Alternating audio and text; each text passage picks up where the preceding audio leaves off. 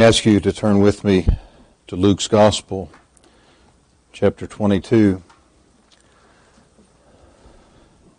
There's a couple of, I guess, bookkeeping announcements here, but remember next Lord's Day, we look forward to having Richard Craig with us from our work down in Jamaica. Uh, if things go as planned, I hope to have Richard uh, bring us a report during the Sunday school hour and then speak in our evening service. So we look forward to that time. If you haven't gotten to meet him, uh, it's been a joy a couple times at a week of prayer to enjoy his fellowship. So we're glad that he can work out a visit with us uh, prior to the minister's week of prayer. We'll be with you then, and uh, for the morning service, I'll be preaching, and then with you again on the Friday for our ordination service, the 13th, for Brother Jim. We look forward to several of the men. I know three at least of the officers plan to be here. We're hoping we can get some more uh, from Greenville, and some of the students may be trying to arrange uh, passage up here. So we'll look forward for that time together uh, to be in prayer, as we've said, for that. And then, Lord willing, um, the next few weeks, uh, we're going to take last year's vacation and this year's vacation and be with um, Lord willing, Aaron and Johnny uh, coming from New Zealand. Um, it's one of those things, I'm not going to believe it till it happens. Um, getting them here, it might be as bad as getting a package there. I was telling Ben today, Brother Daniel, I didn't tell you yet, we're going to chastise the post service. Jan got a, a really nice diaper bag for Aaron for Christmas. All their presents are stuck in the corner still. They're opened, they're just here anyway, Aaron said, you know, that'd be nice to have that for the trip. So March the what, 10th? March the 3rd. Jan went to the post office and they said, no problem, be there in 10 to 12 business days, 90 some bucks to mail it. It's not there yet. I've got the tracking information though. It's had a, never mind. How did I get there? But uh, anyway, but we plan to be with them and to meet them there be with Jan's brother, Lord willing, that Lord's Day, and then just zigzag at Aaron's desire from national park to national park on the way back here. But uh, we will miss you, but we will be with those that we've missed a lot longer than we've missed any of you for the last four years. So, anyway, let's open to Luke 22 and get the preacher to be quiet and change gears there. But, like I said, just a few bookkeeping announcements for that. I want to read tonight from verse 7 in this chapter, obviously the familiar words of the institution of the Lord's Supper. But Luke 22 and verse 7. Then came the day of unleavened bread when the Passover must be killed. And he sent Peter and John, saying, Go and prepare us the Passover that we may eat. And they said unto him, Where wilt thou that we prepare? And he said to them, Behold, when you entered into the city, shall a man meet you, bearing a pitcher of water. Follow him into the house where he entereth in. And ye shall say unto the goodman of the house, The master saith unto thee, Where is the guest chamber where I shall eat the Passover with my disciples? And he shall show you a large upper room furnished. There make ready. And they went and found as he had said unto them, and they made ready the Passover. And when the hour was come, he sat down, and the twelve apostles with him. And he said unto them, With desire I have desired to eat this Passover with you before I suffer. For I say unto you, I will not any more eat thereof until it be fulfilled in the kingdom of God. And he took the cup and gave thanks and said, Take this and divide it among yourselves. For I say unto you, I will not drink of the fruit of the vine until the kingdom of God shall come. And he took bread and gave thanks and brake it and gave unto them saying, This is my body which is given for you. This do in remembrance of me.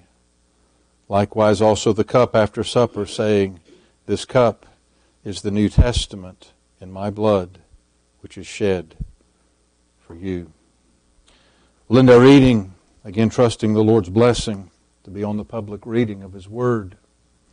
This is one of those occasions where I avoid the charge of plagiarism and just ascribe much, most of what follows to our dear brother Dr. Barrett, who has been quite well represented this evening.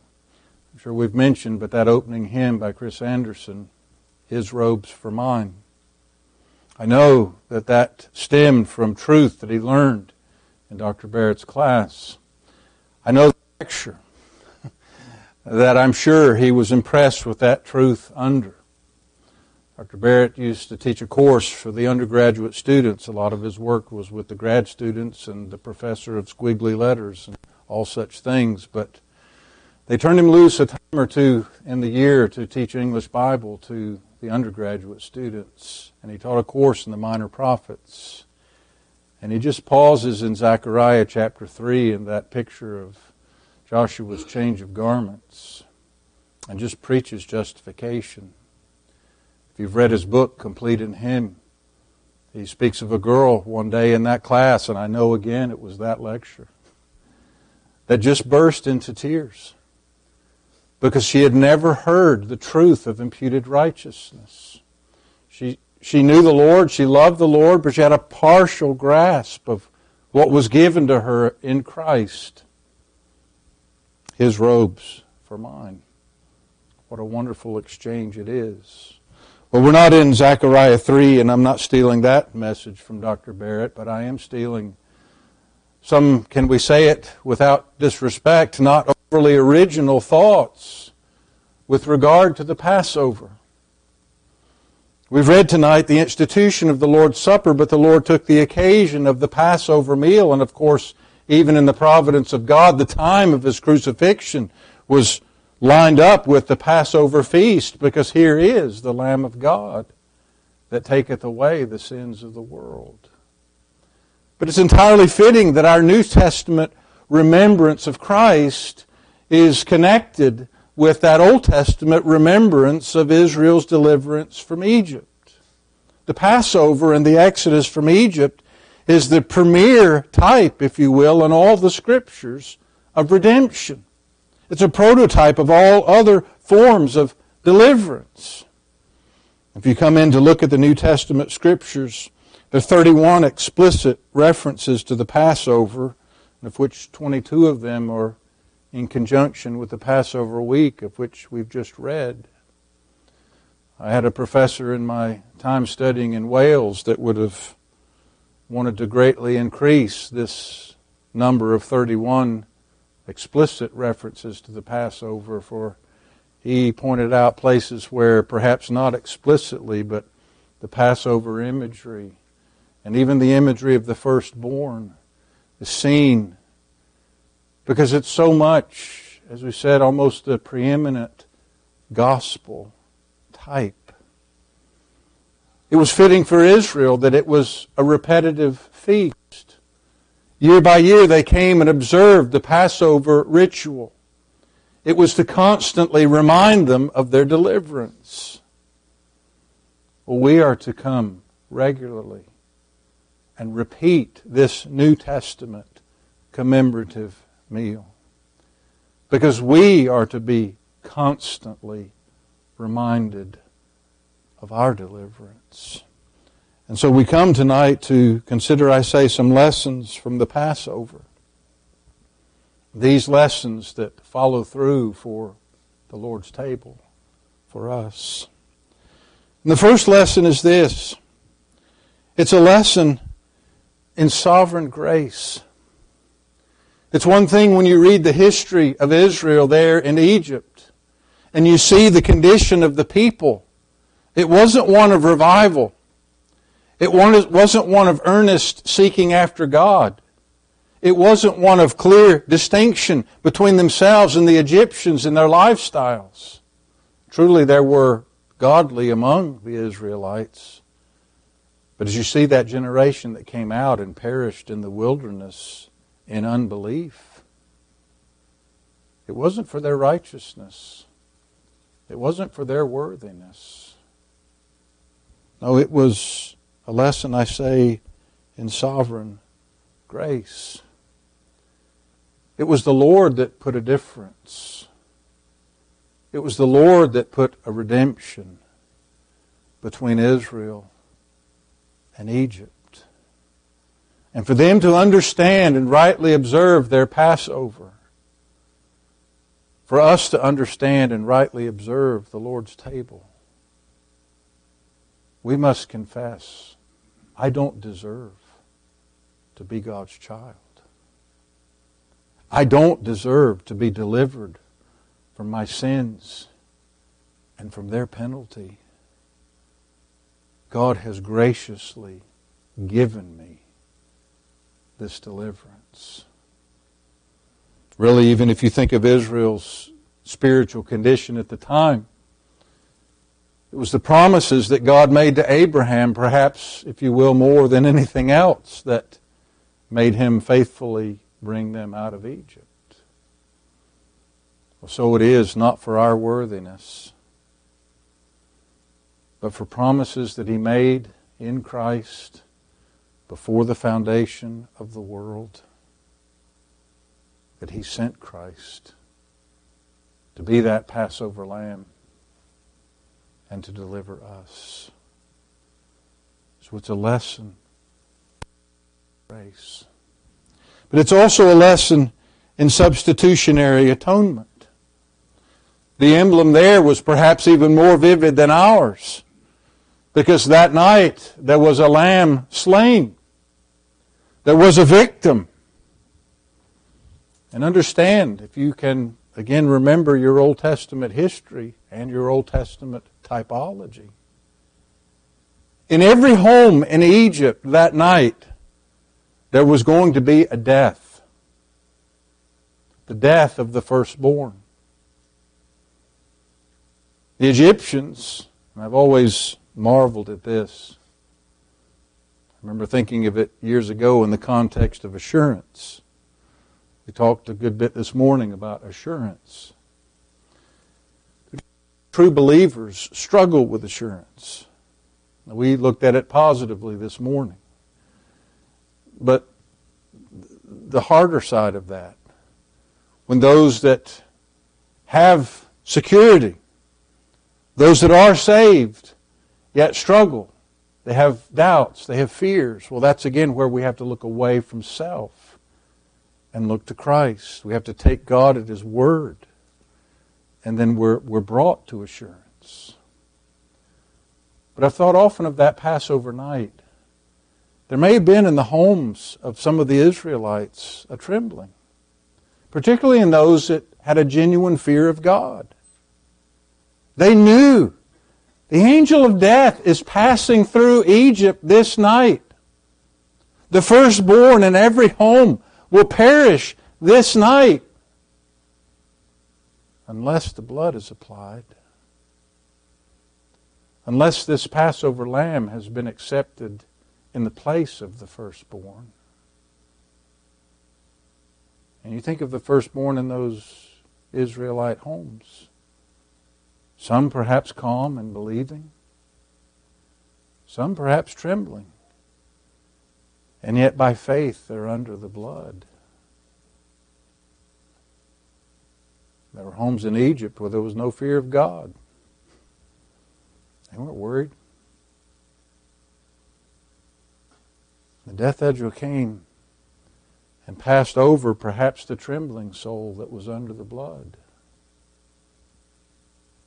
and took away in judgment the one not under the blood, whether they trembled or not. But the lamb that night was an obvious substitute. There was going to be a death home that night. But in the homes of the Israelites, in the homes of the faithful, it was a lamb that died instead of the child.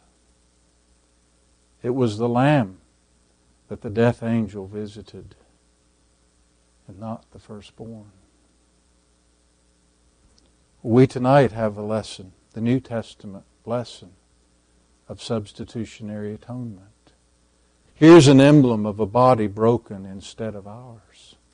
Here's an emblem of blood shed instead of ours. Let us rejoice in rehearsing and remembering your story of this gospel, this night, in this place. And lastly, it's a lesson in saving faith. There were lambs, if you will, everywhere that night. But by faith, each home, each head of that home, and you think perhaps homes where understanding was deep, the father taking that son aside, and slew the lamb. This lamb is perishing tonight instead of you. This lamb will be a feast for us tonight, and you'll be alive to enjoy it. Saving faith we as believers reckon upon the truth. We look at what God has said. We look at what God has done in Jesus. And we rejoice. Have our own personal reflections. We cannot take it mindlessly, as it were. There's personal guilt. There's personal sin. We do deserve the death that we're not receiving. So let us not be unmindful of that. But let us rehearse again His robes for mine. He took my soiled, stained garments upon Himself that He might place His spotless garments upon me. He shed his blood that I might be purged.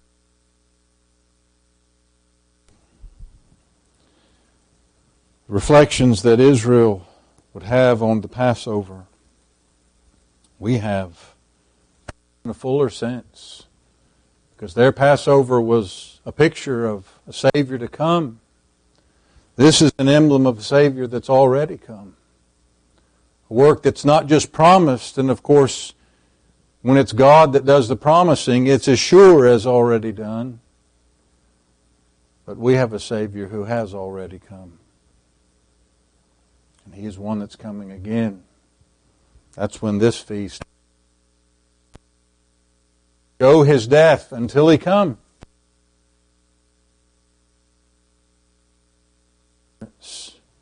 And the lessons that this feast teaches us rejoice afresh tonight in our Passover lamb. I want to ask you to take the red, or excuse me,